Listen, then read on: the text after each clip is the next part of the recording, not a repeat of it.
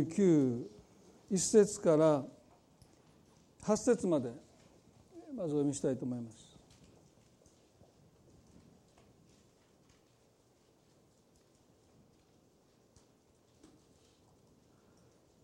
詩編の49の1節から8節まで。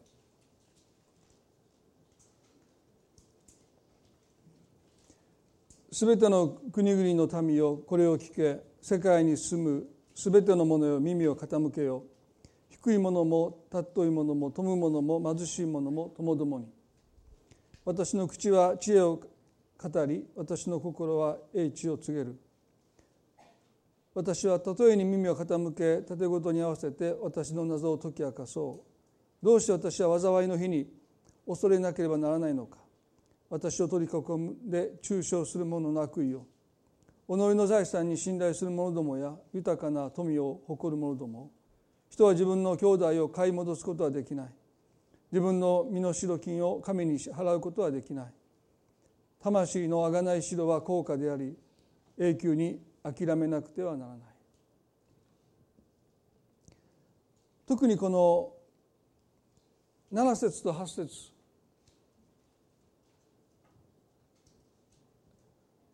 その前にね己の財産に信頼する者どもや豊かな富を誇る者どもとありますけれどもそれはお金を持ってそのお金を誇っているという意味じゃなくて自分の罪を自分で償えると誇っている人のことですよね。でも聖書は人は自分の兄弟をも買い戻すことはできない自分の身代金を神に払うことはできないとあります。魂の贖いしろは高価であり永久に諦めなくてはならない。メッセージバイブではですね兄弟の罪を帳消しにしてやることはできません。罪の許しは金では買えないのです。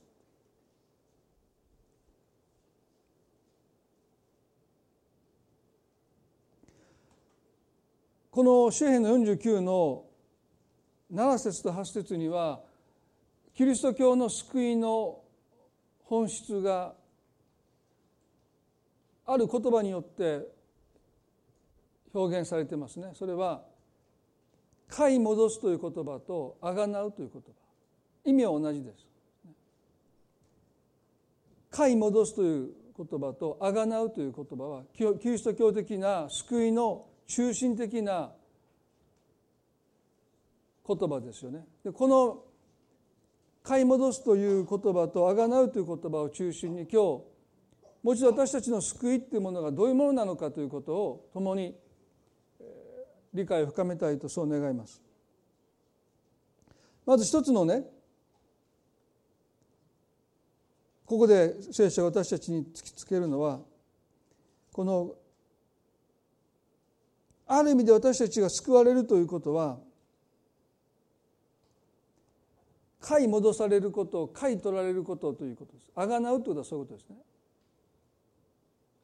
でも日本人の宗教観の中にこの救いイコール買い戻される買い取られるあがなわれるという概念は基本的にはありません。ですからそんなこと言いますと何から買い戻されなければならないんですかという質問やですね。買い戻すために何を払えばいいんですかというですね。そういう質問が次から次から上ってきます、ですからおそらく99%の日本人の中に救いというものが買い戻されるということあがなわれるということとはですね全く無関係ですよね。でもキリスト教の救いというものはそういうものなんですね。でこの8節ではね「魂のあがないしろ」という言葉があります。高価であり永久に諦めなくてはならないと書いてます。この魂の贖いしろというのは新約では贖いの代価と訳されます。でこの贖いの代価っていうのはそもそも何かと言いますとそれは奴隷を買い戻すための金です。古代社会では借金をしてお金が返せない。返済不能に陥りますと裁判所に行って破産宣告を受けるということはできませんね。そういうものはありませんでした。ですからお金を借りた人の義務として自らを身売りして奴隷になって償いをしていかなければならなかった。ですから破産宣告をして借金が帳消しになってある権利が一時的に凍結されるということだけで済まなかった本当に身売りしてだからあの1万タラントの負債のあの例え話では、ね、あの王は彼自身そして妻も子供も売って奴隷にして使いなさいということを求めたのは決して横暴というかねそういう要求ではなかったそれが普通なんですね。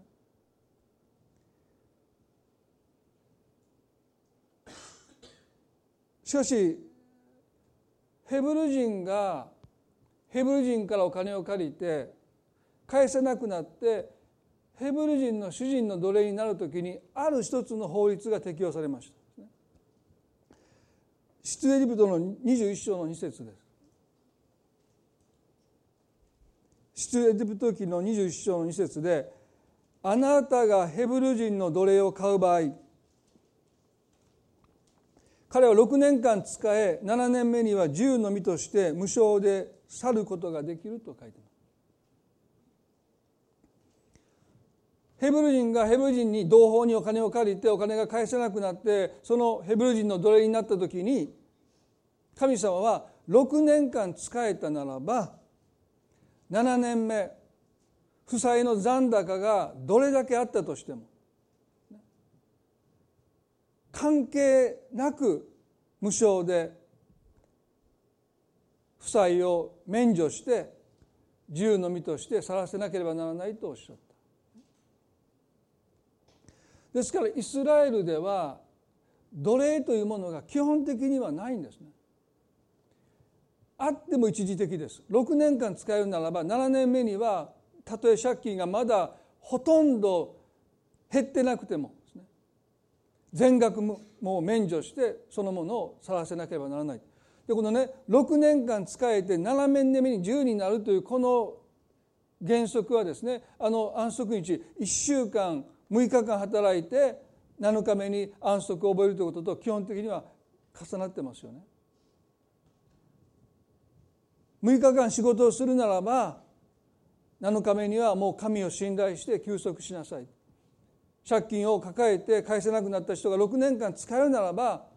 7年目にはその負債を全額免除してその人を去らせなければならない。そこには救いの一つの型があります。救いの概念がこの立法の中に含まれていますよね。6年間使えてでも7年目には全額免除してそのものを去らせていく。ですから私たちが救われるということは何らかの形で私たちも6年間使えていくというそういう要素がそこにあります。でも7年目になるとたとえ負債がどれだけあってもそれを無償にして免除して去らせなければならないというですね。ですから救いってものがそこによく描かれてますよね。でそのことを今日ご一緒に学んでいきたいとそう思います。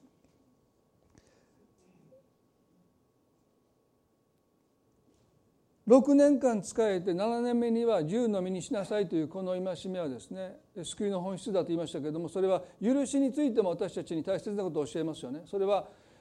ある人があなたに償いを終えた時点で許しなさいと言ってるんじゃないですね。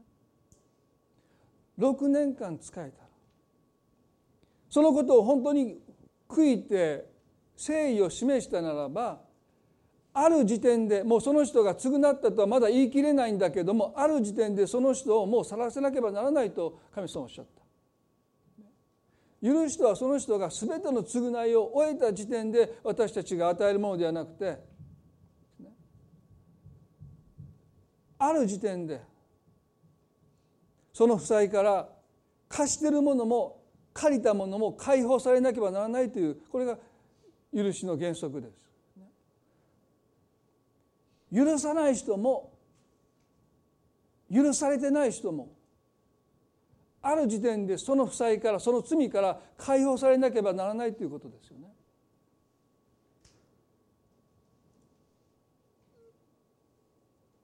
この救いというものを教えるために神は6日間働いて7日目に休みなさい奴隷になった場合は6年間働いて7年目には自由になりなさいということですね。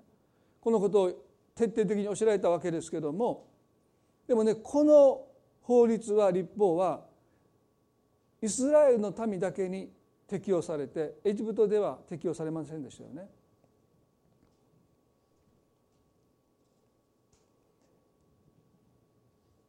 イスラエルの先祖はエジプトで奴隷でした。で彼らはその地で6年間働いたからといって自由の身になったわけじゃないです。何年も何十年も一生搾取されてこき使われて彼らは奴隷として死んでいくんです。そしてその奴隷の家に生まれた者も全員が奴隷としてエジプト人の所有になっていくんですね。ここに罪の奴隷の一つの姿が垣間見れますよね。奴隷の家に生まれた子供は望もうが望ままいがその子は奴隷です。聖書はね罪の奴隷になったと私たちに言うのはそれはアダムとエバが罪を犯したゆえに全ての人が罪の奴隷として生まれてくるんだということにつながってますね。エジプトの地で奴隷となってしまうならばもうそれは一生そしてもう先祖ですねもう未来永劫ですねずっと奴隷のままです。いくら働いてもいくら償ってもですね解放されることはありません。それがエジプトにおける奴隷すなわち罪の奴隷の姿ですよね。でも聖書はね新明記の5の15であなたは自分がエジプトの地で奴隷であったことそしてあなたの神主が力強い見てと述べられた腕と思ってあなたをそこから連れ出されたことを覚えていなければならないそれゆえあなたの神主は安息日を守るようにあなたに命じられたのであると書いてますキリスト教の救いの方はこの出エジプトですよね先祖イスラエルが奴隷の地であったエジプトから神様の力強い御手を持って連れ出されたということですね。この出エジプトということがキリスト教の救いの原型でしょ。でそれどういうことかというと奴隷状態から救い出されたということですよね。出エジプトとは奴隷状態から救い出されたということ。で神様はねここであなた方は自分がエジプトの地で奴隷であったことあなたの神主が力強い見てよと述べられた腕と思ってあなたをそこから連れ出されたことを覚えていなければならないとおっしゃった。すなわちねかつてあなたがどういう状態だったのかとそして神様の救いによって今どういう状態に置かれているのかということをあなた方は忘れてはならないとおっしゃった。いくつか意味があるんですけどそれは奴隷か奴隷状態から救い出されたということが救いの方であるゆえにですね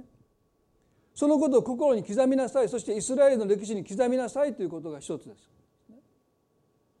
時々私たちはクリスチャンになる前とクリスチャンになった後を比較してですねあかつて私はクリスチャンになる前はですねまあもう本当に短期で、ね、もうすぐ怒ってましたけどクリスチャンになったらねもう本当に仏の何々と呼ばれるようになったみたいなですね。全然怒らない。っていう証も聞きますよね。かつて私はもう本当にもうねあの大型バイクに乗って街を徘徊してもう騒音を立ててやってましたけどクリスチャンになったらですね 50cc のバイクに乗ってちゃんとヘルメットかぶって運転しますみたいなね、まあ、そういうことがですね救われたことの証の一つの例でもありますよね。ですからあのこの教会にかつて悪かった人 いるかもしれませんね。誰か誰とは言いませんけど。まあもうえもう昔のねまあ、僕もそうですよ。僕僕僕が牧師になってるっていうのは誰も信じないんですからね。だから兄弟の中で一番牧師にふさわしくなかったと言われて今でも、ね、あのお兄さんが牧師になったってもう僕たちのことその彼は今牧師してるんですけど献身してくる時僕は随分バカにしたそうですね。覚えてませんけどね。え牧師なんの何考えてんだとかいろいろ言ったそうでもう自分では覚えてないんですけど散々言われましたとか言って。よくそんな野口先生自分で牧師になりましたねとかって言われてですね。いや僕そんなん言ったっけ僕ずっと昔から牧師になりたかったん違うかなと勝手にもう歴史を書き換えていくんですね。いいよいいようにね。まあまあどうでもいい話ですけど。まあでもねこのビフォーアフターありますよね。救われる前と救われた後ですね。で神様は私たちにいつも覚えていなさいっていうのはねかつて自分がまあ短期だったとか、まあ、いろんなことで迷惑をかけたとか、まあ、そういうこともあるんでしょうけどでも私たちが絶対に忘れてはならないのはかつて私たちは奴隷であったということ。罪の奴隷であったということをあなた方は忘れてはならないというんです。少々性格が良くなったとかそういうことではなくてね。罪の奴隷であったということを忘れてはならないそこからあなたは私によって強い見てを持ってね連れ出されたんだ買い取られたんだあがない出されたということを忘れてはならないと言いました。第一コリントの6の20ではこう言います。第一コリントの6の20でねあなた方は代価を持って買い取られたのです。ですから自分の体を持って神の世からわしなさい。キリスト者のアイデンティティは代価を持って買い取られたものというのがアイデンティティで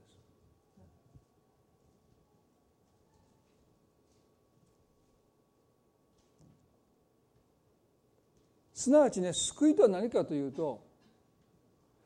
誰のものから誰のものに所有権が移ったのかというのが救いなんです。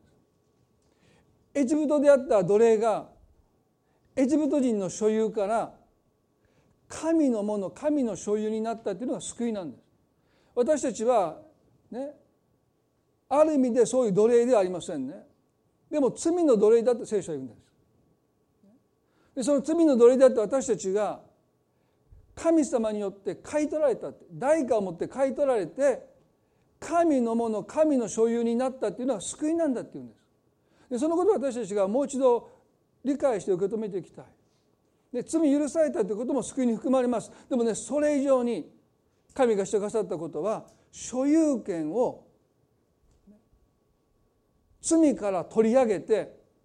ご自身に移されたっていうのが救いですでそのために払った贖いの代価こそが神の御子イエス・キリストです。なんと法外な代価を神は払って罪の奴隷であった私たちを買い取ってご自分のものにしてくださったの。これが救いです。ですからいやイザヤの43の1では神様預言者イザヤを通してこう言いました「だが今ヤコブよあなたを作り出した方主はこうせられる。イスラエルよあなたを形作った形はこうせられる。恐れるな私があなたをあがなったのだ。私はあなたの名を読んだ。あなたは私のものと言いました。イザヤの43の1に書いてますね。ここに救いの本質があります。恐れるな。私があなたをあがなったのだ。買い取ったのだ法外な代価を持って。御子イエスという一人子イエスの命を贖いの代価としてあなたを買い取ったのだ私はあなたの名を読んだもう私とあなたとは個人的な名前を呼ぶ合う関係なんだなんとなく天を仰いで神様と誰に言ってるのかわからない。ただもう天を仰いで神に助けを求めるんじゃなくてあなたと私とはもう名前を呼び合う。個人的な等しい関係になったんだ。これは後から言いますけれども制約の愛による関係っていうんです。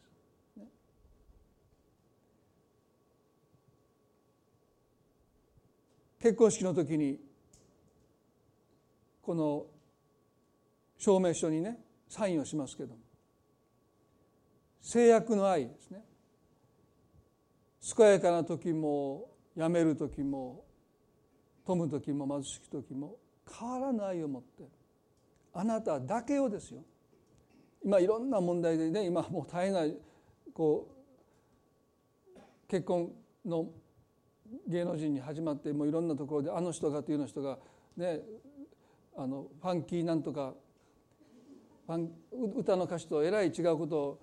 陰でしてたんだなって言ってみんながっかりしてるというのを聞いてですね、まあ、私あんまりその彼の曲聞いたことないんですけど。まあでもあの制約ではですねあなたのみをあなただけを愛していきますという、まあ、サインをしますよね。私はあなたの名を読んだ私はあなたの名を書き記した。あなただけをいつまでも愛していきます。止める時も貧しき時も健やかな時も病む時もあなただけを愛していきますと神様が私たちの名を命の書に書いてくださった。あなたは私のものって言ってくださるこれが救いの本質です。神様が私たちに向かってあなたは私のものだって宣言してくださる。皆さんこれが救いの宣言ですよ。神のものとされていることの祝福を私たちはどれほど理解しているでしょうか？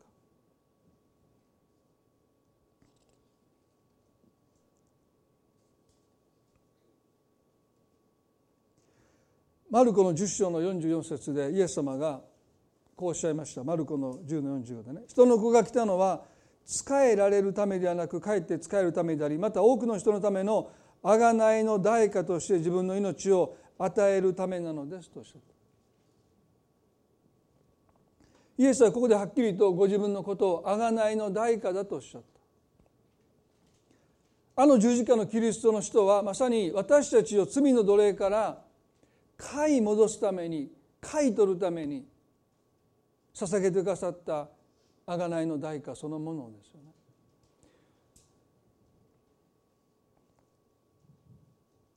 おそらく多くの人がこの贖いの代価というこの聖書の言葉を読んでもですねピンとこないですね。99%の日本人の方はこのイエスの救いというものをまだ心に受け入れておられませんですね。でそれは今自分たちがどういう状態にあるのかということに対して極めて楽観的に深く考えることをしないで、まあ、刹那的にと言いますか。そうやって生きてる。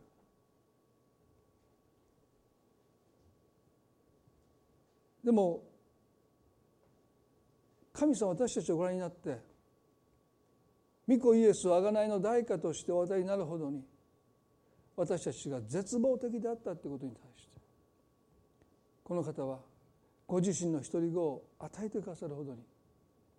私たちを何としてでも救おうとしてくださった。罪の奴隷であるということがいかに絶望的なのか。何をしても奴隷から抜け出せない。その子もその子たちもずっと奴隷状態の中にいることのその絶望をですね神はご存知ですよね。でパウロという人はエペソの手紙の中で彼自身そのことを伝えようとしましたエペソの2章の1112ですよね。ですから思い出してくださいとここでまたパウロもかつて私たちがどういう状態だったかということを思い出してくださいと言うんです。クリスチャンが信仰のスランプに陥るのはね救いの喜びを失うのはかつてどのような状態から今私が救われて今いるのかということのその違いが曖昧になってるんです。ここがはっきりしてこないと救いの喜びは際立たないですよね。まあ時々ね、あなたクリスチャンになってあんまり変わってないねって言われる時ありますよね。皆さんどうか分かりませんけども、ね、そしたらなんとなくクリスチャンになったってそんなに何も自分は変わってないんじゃないかというそういう一面も確かにあります。霊的形成というものがなかなか進まないですね人格というものがそんなに急には変わっていかない、まあ、何か劇的に変わったという証を聞くんだけどもその人のことをね有名になった人のことをですね5年も10年も皆さん追いかけてみたからあんまやっぱり変わってないっていうのが分かってるんですよね。瞬間的には結構変わるんですよ人は。でも5年ぐらい経ってくるとなんとか元に戻っていくんですよね。まあ、元のその悪い犯罪に手を染めるとかっていうのはないんですけど、ねまあ、結構すっごく変わったはずが やっぱりボロが出るというかですね昔のいろんなものがやっぱりどんどんどんどん出てくるんですね。そしてちょっとがっかりするようなですねこともたびたび耳に入ってきますよね。だからなかなか私たちは救われたからといってそんなに急激に変わっていくってことがありません。それは本当に日々何を選択して生きていくのか。その一つ一つの選択の積み重ねだろうと思うんですね。一大決心で変われたらそんな楽なことないですよ。でもそうじゃない。毎日毎日私たちが何を選び何を尊く重んじていくのかというその一つ一つの選択によって私という人間が作られていく。ですからで私たちは選択のある意味で産物ですよね。何をあなたが人生で選んできたのかということが今のあなたを形作っていますよね。でそういう意味では私たちはこれからも神様に喜ばれることを一つ一つ選んでいきたい。そうやって私たちはその選択の産物として神に似るものに変えられていきたい。そう願いますよね。ですから私たちが、ね、どれだけ決心するかではなくて小さな選択をどれだけ重ねていくのか。積み重ねていくのかということがとっても大切ですよね。でもね皆さんそのことを少し横に置いてかつて私たちがどうであったのかということを思う時ですねパウロはこういうんです。あなた方は以前は肉において違法人でしたすなわち肉においては肉において人の手によるいわゆる活例を持つ人々からは無活例の人々と呼ばれるものであってその頃のあなた方はキリストから離れキリストの国から除外され約束の契約については他国人でありこのようにやっては望みもなく神もない人たちでした。もう超上から目線だと思いますよね。あなた方はこのようにやって望みもなく神もない人たちだって、まあ、いつこのいつもこの歌詞読んでねちょっとカチンときますよね。あんただって教会迫害したのにって思いながらですね。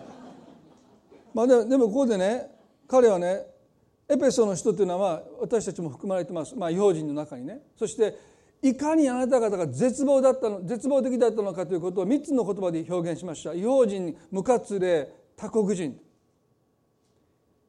皆さんそれ聞いてね日本人の人がね絶望的になりますか？違法人。あなた方ね違法人無活例他国人。ああもうダメだ。全くはあっていう世界でしょ。もうこの99%のクリスチャンじゃない方に私は言いたい。違法人無活例他国人もう誰も反応しませんよ。何とも思わないでしょ。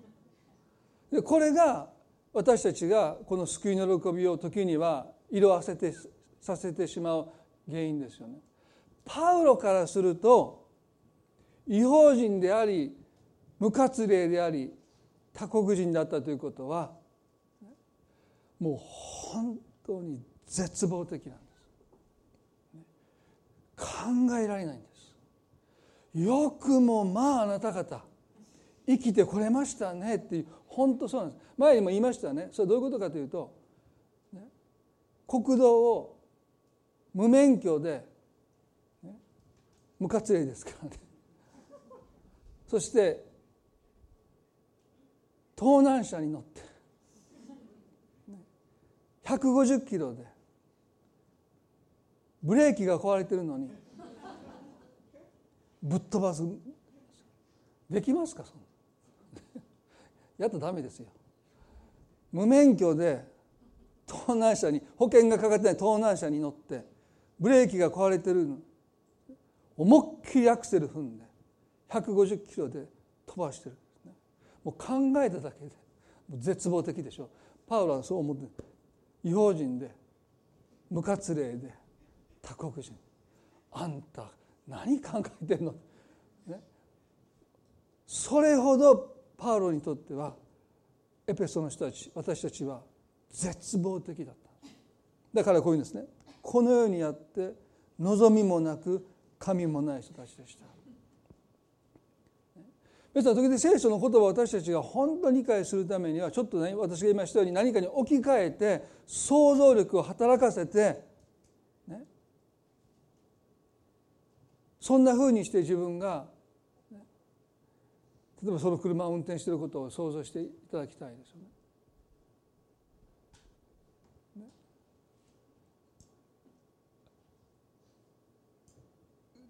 パウロはねそのことを忘れてはならない。いかに絶望的な状況からあなたが救われたのか。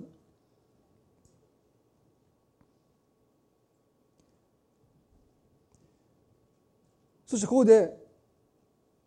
一つ私たちがね覚えたいことは彼はイスラエルの民と違法人無活例他国人をものすごく区別しました。このようにやって望みをなく神をない人とある意味でもう完全にですね違法人無活例他国人の人たち私たちをですね区別しましたね。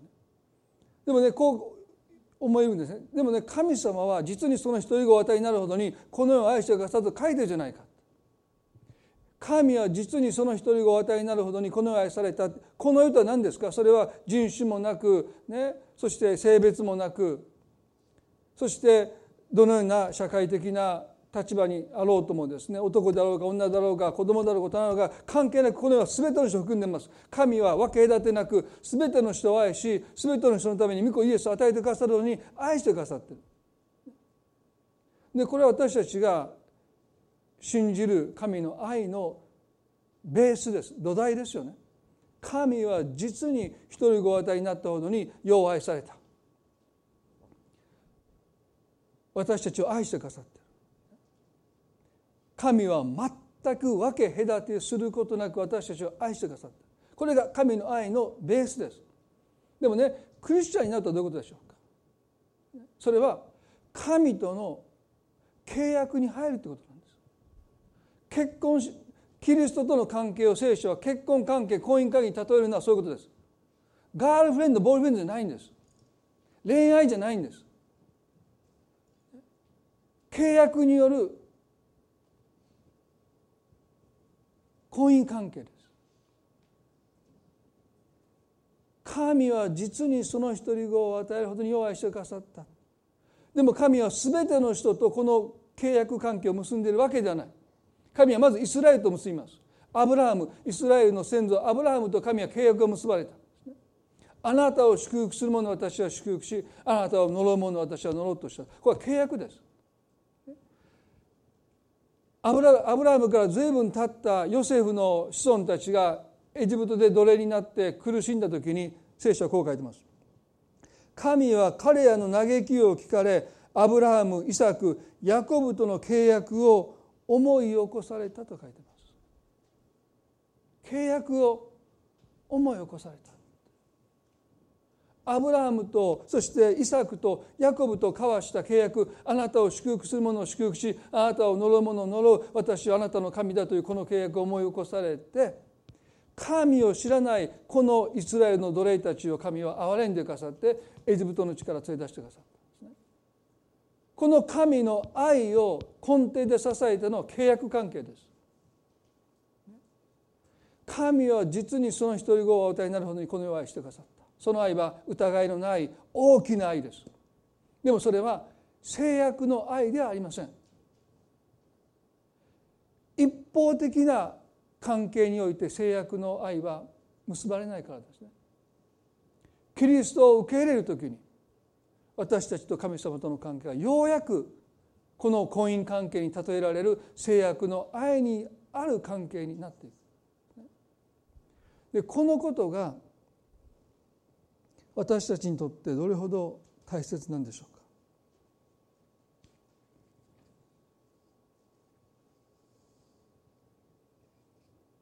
イエスは弟子たちに悪霊を追い出して喜んで帰ってきた弟子たちにあなた方はあなた方の名が命の書に記されていることを喜びなさいとおっしゃった。これは契約関係ですよね。あなた方が神と契約関係この制約の愛私はいつまでも、ね、止める時も貧しい時も、ね、健やかな時もやめる時もあなたを変わらない愛で愛していきますというこの制約の愛の関係を私たちが神様と結んだということそれが私たちがキリストを信じ受け入れるということなんです。神のものとなったということ神あなたのことを躊躇なくあなたは私のものだって言ってくださる。イザヤの49の15では女が自分の血のみ子を忘れようか自分の体の子を憐れまないだろうか。たとえ女たちが忘れてもこの私はあなたは忘れない。イザヤの49の15でね。女が自分の血のみ子を忘れようか自分の体の子を憐れまないだろうか。たとえ女たちが忘れてもこの私はあなたを忘れない。あなたは私のものだ。私が代価を持って買い取ったんだ。そうおっしゃってくださった。皆さん救われてるってことはそういうことなんです。神のものになっている神の所有になっているってことが皆さん私たちの救いそのものなんですよね。私たちの人生にいろんな苦しみがあります困難があります。でもねそれにも増してもはやあなたが神のものとされてるんだ。神の所有とされてるんだ。神様あなたを見て放っておかない。あなたは私のものだって言ってくださる。この何十億という人々の中で神あなたの名を読んでくださって。あなたは私のものだって言って目を留めてくださる。あなたの叫びを聞いてくださる。その契約を思い出してくださる。私は変わらないをもってあなたをいつまでも愛していくというこのあなたとキリストの贖いの代価が払われたことによって結ばれた契約を神はいつまでも忘れない。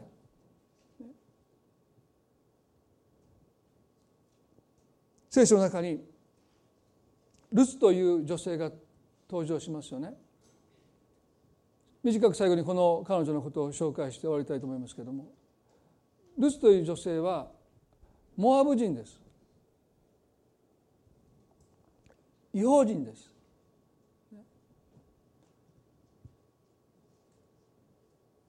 彼女はマタイの皆さん最後にねまたお見せしますけれども一章の五節にサルモンにラハブによってボアズが生まれボアズにルツによってオベデが生まれオベデにエスタイが生まれでこの後ダビデが生まれてくるでしょ？その先にはイエス様が生まれてくるんですね。このマタイの系図の中にモアブ人の違法人のルツが名前が記されて彼女が産んだ、ね、ここに書いてますようにオベデからエッサイダビデのお父さんが生まれてくるそしてその先にイエス様が生まれてくる。その系図になぜこのモアブ人のルツは加えられたんでしょうか。ここに救いの一つの方が見れますよね。エジプトで奴隷であったイスラエルの民が買い取られていく。6日間働い6年間働いた奴隷が7年目には銃の身となっていく。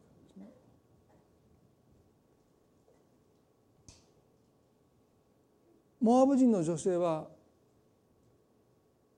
神の契約から除外されています。ルツの一章の中にそのいきさつが書いてありますけれどもまあ時間がありませんので短く言いますとですねユダのベツレヘムにエリメレクという夫とナオミという妻がいましたね。で2人の息子がいます。マフロンとキュリオンです。で彼らはユダに飢饉があったので食料を求めてモアブの地に下っていきます。まあ、大体イスラエル、まあ、聖書の歴史の中でですね飢饉があってある地に下っている時にいろんなトラブルがありますけれども彼らはその地に下っている時にまずこの夫であるエリメレクが先立ちます。そしてナオミと2人の息子が残されたんですけどもこの2人の息子がモアブ人の女性を妻に迎えます。一人はオルパでもう一人はルツでしたね。でもしばらくするとこの2人の息子も死んでしまいます。ですからナオミとそして2人の義理の娘3人の未亡人がモーブの地で残された。んですね、まあ、これはある意味で絶望的な状況をこれほど表している一つの状況はないと思いますね。違法人の地でナオミは未亡人になって夫にも2人の息子にも先立たれて、ね、身寄りのないましてや違法人の地で彼女は未亡人になっていく。ですね。そして頼りにした2人の義理の娘オルパとルツもですね。その夫に先立たれてしまうのでもうこの時点でこの義理の関係を消滅しますね。ナオミはこう言うんです。あなた方は若いからどうぞあなたの家に戻って再婚して幸せになってください。あなた方が私と一緒にいてもこの私がまた夫を見つけてその人と結婚してまたその夫の子を産んでその子が大きくなってあなたの夫にしてあげるのにはあなたはねこれから少なくとも20年は待たないといけないんですね。この時オルパとルツが何歳だったか分かりませんけどももう普通考えられないだからもう私と一緒にいたって私はもうあなたのために子供を産んであなたに夫として与えることはできないのでどうか自分の家に帰ってくださいって言いましたね。そして2人はですね泣きながらね「いやお母さんと一緒にいたいです」ってナオミにすがりつくんです。でも彼女はね「どうか私を苦しめないでください」神様が私を打ったんだから私と一緒にいてもろくなことがない私はもう夫を失い2人の息子まで失いました神が私を打ったとしかもう思えないからどうか私から離れなさいと言って必死になってナオミはこの2人の娘を愛していたんでしょうね。私と一緒にいるとろくなことがないからって言って離れて自分の家に帰りなさいって言うんです。そこまでナオミが言いました。神が私を歌えたんだっていう言葉を聞いた時にオルパの心に少しの変化が生まれたと思いましたね。神が打たれた人と一緒にいても何の祝福があるんだろうかと彼女はもうそう思ってしまって彼女は泣く泣き泣き泣き泣く泣くですけどもナオミから離れていきました。でもねルツは主が私を打たれたとナオミが言うんだけどもそんな女ですよとナオミは言うんだけれどもルツは泣きながらすがりついていくんですね。何か救いに預かる人の中に共通のものがあるように思いますよね。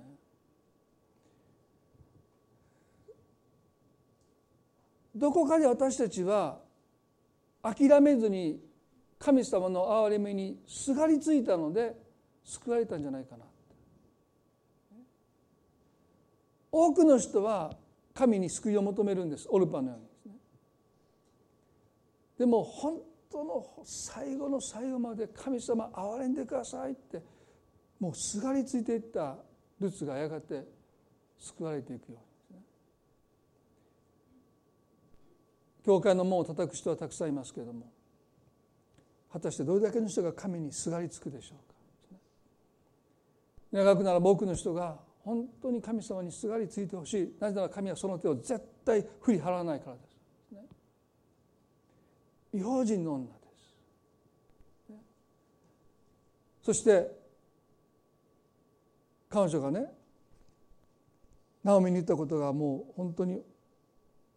驚きですよ。一章の16節から18節まで。ルツは言った。あなたを捨てあなたから別れて帰るように私に仕向けないでください。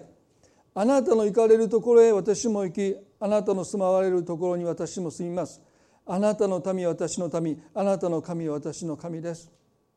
あなたの死なれるところで私は死にそこに葬られたいのです。もし死によって私があなたから離れるようなことがあったなら主が幾重にも私を罰してくださるように。ナオミやルツが自分と一緒に行こうと固く決心しているのを見るともうそれ以上何も言わなかった。ここでナオミが言ってることは一つはね契約の愛の関係なんです。あなたの行かれるところに私はどこにでも行って死が私たちを分かつまでどうか私があなたから離れていくことがないようにもし私が死以外の理由であなたから離れていくならばどうか神様が私を幾重にも罰してくださいますようにというこの彼女の言った言葉はですねまさに自由恋愛ではないですね。好きな時にあなたについてきます。でも気持ちが変わったら分かりませんじゃない。私はあなたに何があってもあなたについてきます。あなたが葬られたその同じ場所に私も葬られたいんです。と彼女は言いました。これはまさに契約の愛ですよね。そして彼はこういうんです。あなたの民が私の民あなたの神が私の神だって。用心のルツが勝手なこと言ってるように聞こえますね。あなたの神が私の神だって。でもね神様はこの彼女の祈りを受け止めてくださって。神ご自身が違法人であり契約とは除外されていたこのルツを契約の中に加えてくださって「ルツよ私はあなたの神だ」とおっしゃってくださったんですね。そして彼女はこの後ボアズという彼女と結婚し彼女をあがなってくれたこれがイエス・キリストの方として聖書は書いてますけどもね。そして彼女はなんとその系図の中にその名前が記されている。契約の系図の中にこのルツ違法人のルツが記されていった。ここに聖書は救いの方を私たちに示します。救われているかどうか時に私たちは感情によって判断できない。あくまでも神が私たちをいつまでも変わらぬ愛を持って愛するというこの契約の中に私たちを加えてくださった命の書に私たちの名前を書き込んでくださった。そしてその書に一度名前が書き込まれるならばいかなる罪もいかなる人もそのあなたの名をその命の書から消し去ることができない。これが救いの確信です。あなたがどんなに失敗しようと、その失敗によってあなたはこの地でいらぬ苦労と苦しみと痛みを背負うかもしれない。でも命の書にあなたの名前が記されているその名前が消されることはないんですね。これが救いの私たちの確信ですよね。神が私たちのことを恥じることなくあなたは私のものだと宣言していてくださるそのために私たちの愛するイエスが贖いの代価そのものとなって十字架で命を与えてくださった。今日皆さん少し目を閉じていただいて静まりたいと思います。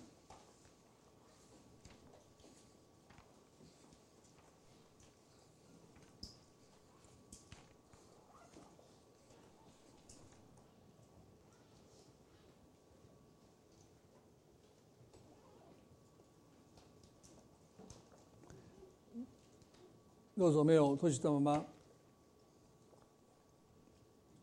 神は実にその一人ご与えになるほどに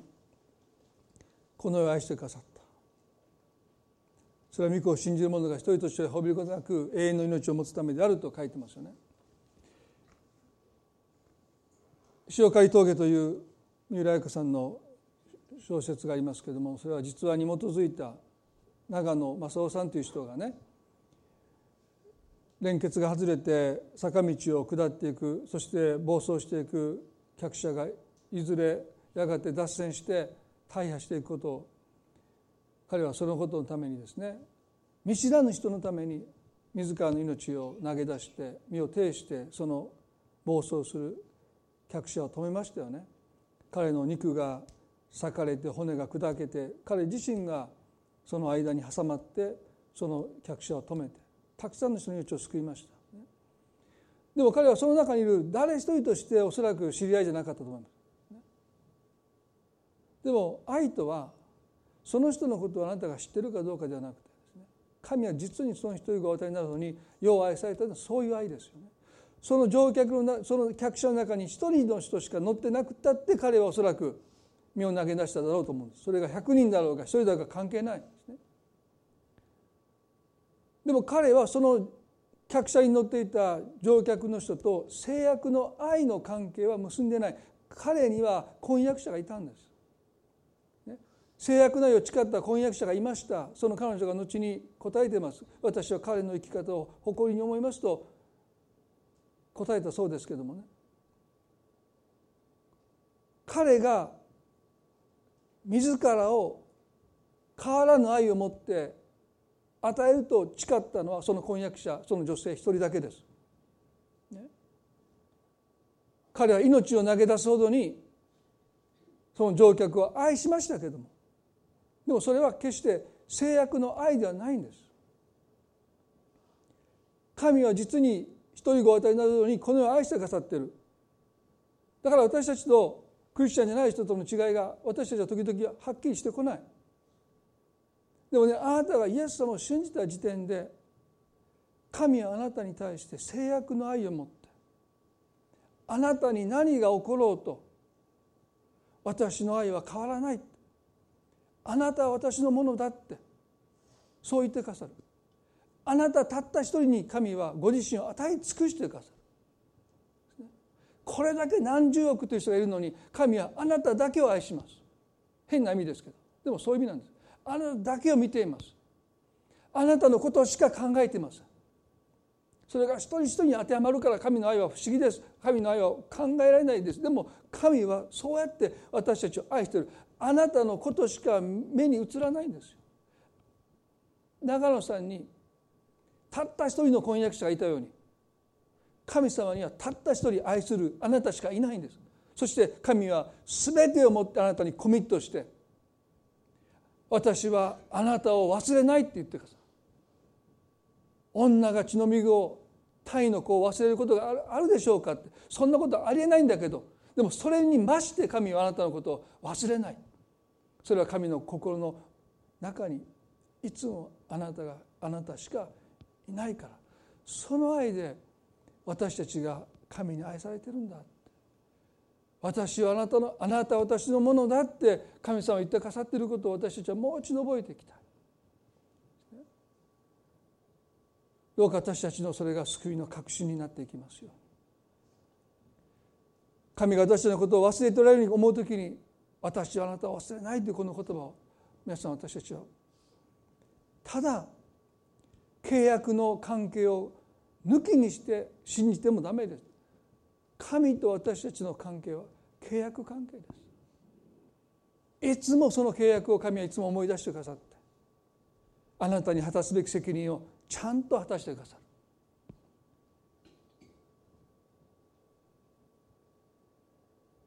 聖書は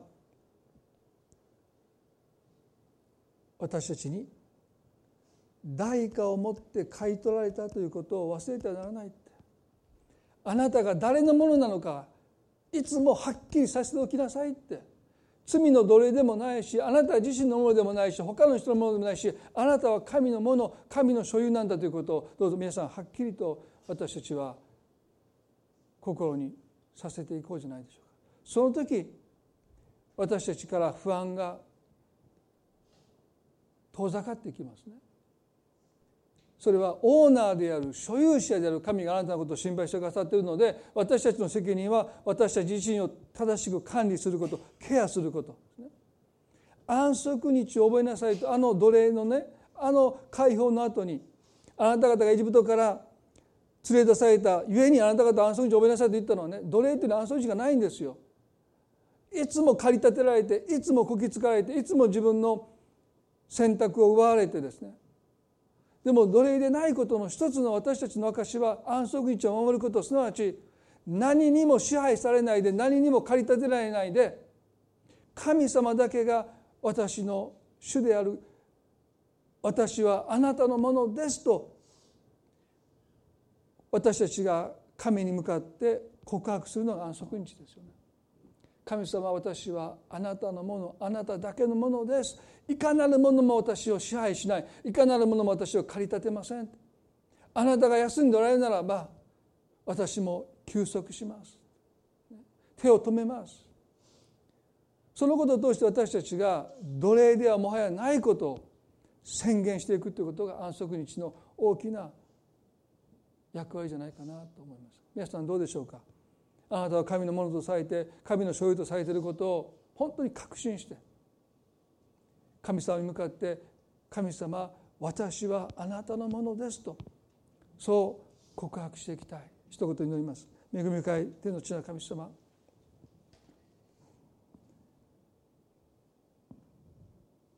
今日私たちは神の愛実に一人が与えになるほど世を愛してくださった神の愛。でもその愛は神の愛のベースです。土台です。その上に築かれていく制約の愛。この愛で私たちは今愛していただいている。それはキリストが贖いの代価となって十字架で死んでくださり血を流してくださったことによってその死を受け入れこのイエスを受け入れる者は全て命の書に名前が記される。そのことをあなた方はもっと喜びなさいとイエスはおっしゃった。私たちは一体命の書に私の中記されていることをどれほど喜んでいるでしょうか？どんな奇跡よりもどんな祝福よりもこの神の制約の愛の中に私の名が記されてる。神が私のことしか見ていてくださらない。私のことしか考えないで。私に対して神が全身全霊を持ってコミットしてくださって責任を果たしてくださる。その愛を誓ってくださった私たちは一体何者なんでしょうか。ルツはモバブモアブ人の女性でした。結婚してでもその夫に先立たれてナオミとオルパとルツになった時に彼らはもう絶望的です。身寄りもありません。ナオミは言います。あなたの家に帰りなさい。でもなぜかルツはナオミによりすがってあなたの神は私の神だと言いました。その手を神は払いのけないでルツよ私はあなたの神だと。この違法人の名もなきルツを神は契約に加えてくださった。そしてこのルツはやがてキリストの系図にまで加えられていく。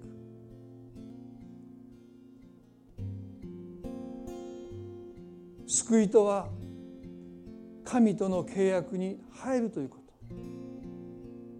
変わらぬ愛を持ってあなたを愛し続けるというこの制約の愛の中に私たちが加えられること。今日神様もう一度このこの契約のためにイエス様が死んでくださったことをもう一度覚えたい。あなたは私のものと言ってくださる神に向かって私たちも神様私はあなたのものです。何者も私を支配しません。罪も人も私自身もです。私はあなただけのものですと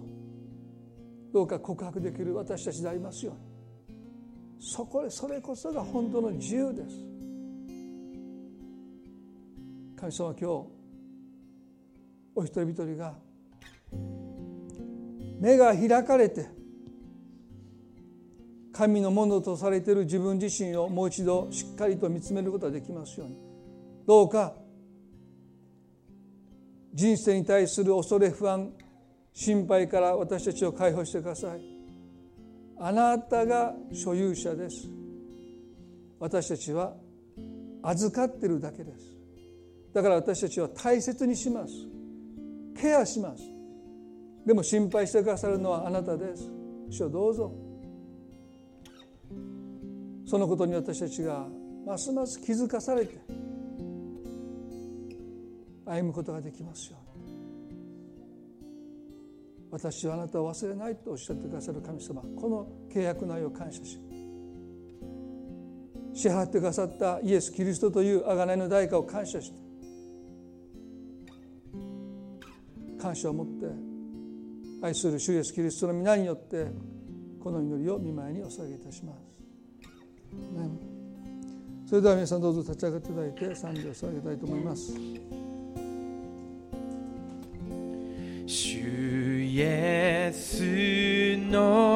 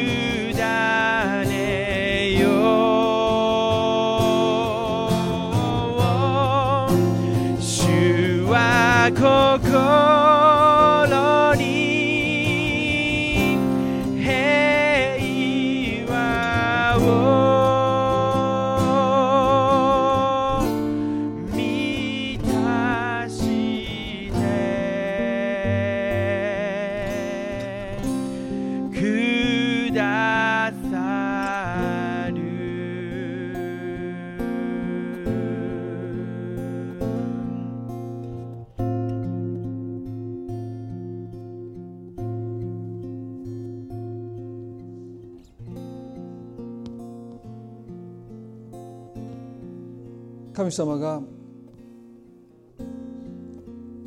私たちを愛してくださるその愛は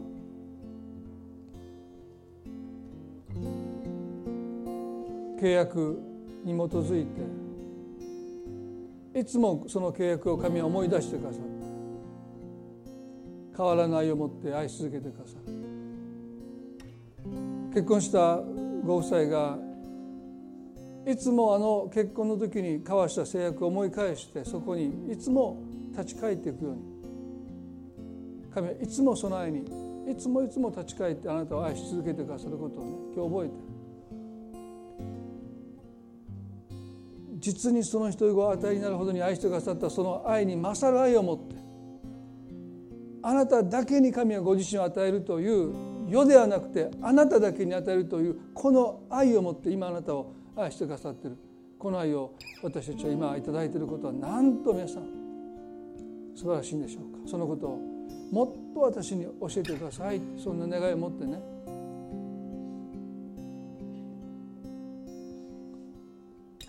その理解がもっと深められるようにそのことを覚えつつ1週間過ごしていきたいなと思います。それでは今朝礼拝これで終わっていきたいと思いますね。互いに挨拶を持って終わっていきましょう。